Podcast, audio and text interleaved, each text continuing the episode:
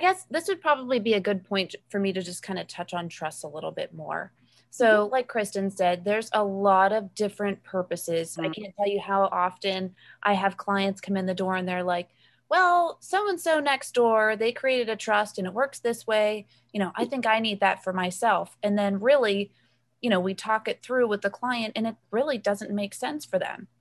You know, whether or not a trust will work for you depends on your goals. It depends on your health. It depends on your assets. It depends on your family structure. And, you know, a lot of times we'll set up a trust one way for one client, and then we'll have a completely different trust for a different client. That happens all the time, and that's okay. Mm-hmm. The biggest thing is we want to make sure that when we do any planning, whether or not trusts are involved or not, we want to make sure that it's going to work for you. And overall, you know, it's going to work for your family as well. We don't want to create any extra taxes or anything like that that we don't need to for your family as well. So like Kristen said, we use an irrevocable trust when we're trying to engage in long-term care protection, asset protection. So only irrevocable trusts in Pennsylvania offer protection against creditors like the nursing home or the state. So if you have a revocable trust or a living trust, which is also revocable, those are doing nothing as far as long-term care planning goes. But if you do have that, that doesn't necessarily mean it's bad. It just means you had different goals whenever you went to create that trust. Now, a typical revocable trust, reasons for establishing that could be different. So a lot of times we'll establish a revocable trust for like a blended family. That way, if one spouse passes away, the surviving spouse can't change the entire estate plan. So it locks in the estate plan for more of a blended family. Other times, clients are concerned about themselves passing away and their children receiving one big lump sum of an inheritance all at one time. They want to spread that out over time. A revocable trust would be a good way to do that as well. So lots of different purposes for trusts, but anytime we are talking about trusts for long-term care, it's an irrevocable trust. Trusts are really just written legal documents. You're appointing a trustee, you know, the person that manages the trust, the person that makes sure that everything is abided by as far as your trust goes. There's beneficiaries, the people who receive some sort of distributions from your trust. And then what we have to do, and this is actually something that gets missed very often, you have to actually transfer assets into your trust. So if you just have a written legal trust, but no assets are actually titled inside that trust, you just have an empty trust. It's not doing anything and it's not going to do anything. You just really paid money for this empty trust that's really not going to, you know, solve any problems or help you with your goals. So you should, at some point, if you haven't yet, there should be some plan in place to get assets into your trust at some point so that your trust can then manage those assets. That's a big thing. I can't tell you how often Kristen and I come across situations where a trust was established for a client, but there's no assets in it. It's just sitting there empty. So that's definitely something that you don't want to miss.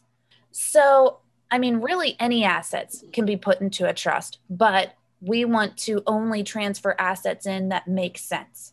So for instance, we typically are not going to transfer your retirement accounts into a trust at this point.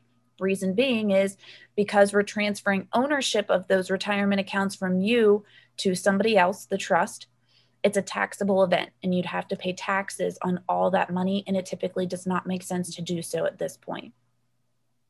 Something else, and I'm really talking to you guys more about the irrevocable trust just because we tend to establish those much more often. With an irrevocable trust for that asset protection that Kristen was talking about, we also typically don't transfer in your checking accounts because you need ready access to those checking accounts so that you're able to pay your monthly bills. You don't have to jump through any sort of hoops or anything like that. You know, we don't mess with your checking accounts. If you have a savings account that you're not really doing too much with at this point, but you'd like to protect the assets in that savings account, that might be a good asset to transfer in. Probably the number one asset that we protect using an irrevocable trust would be real estate, your house.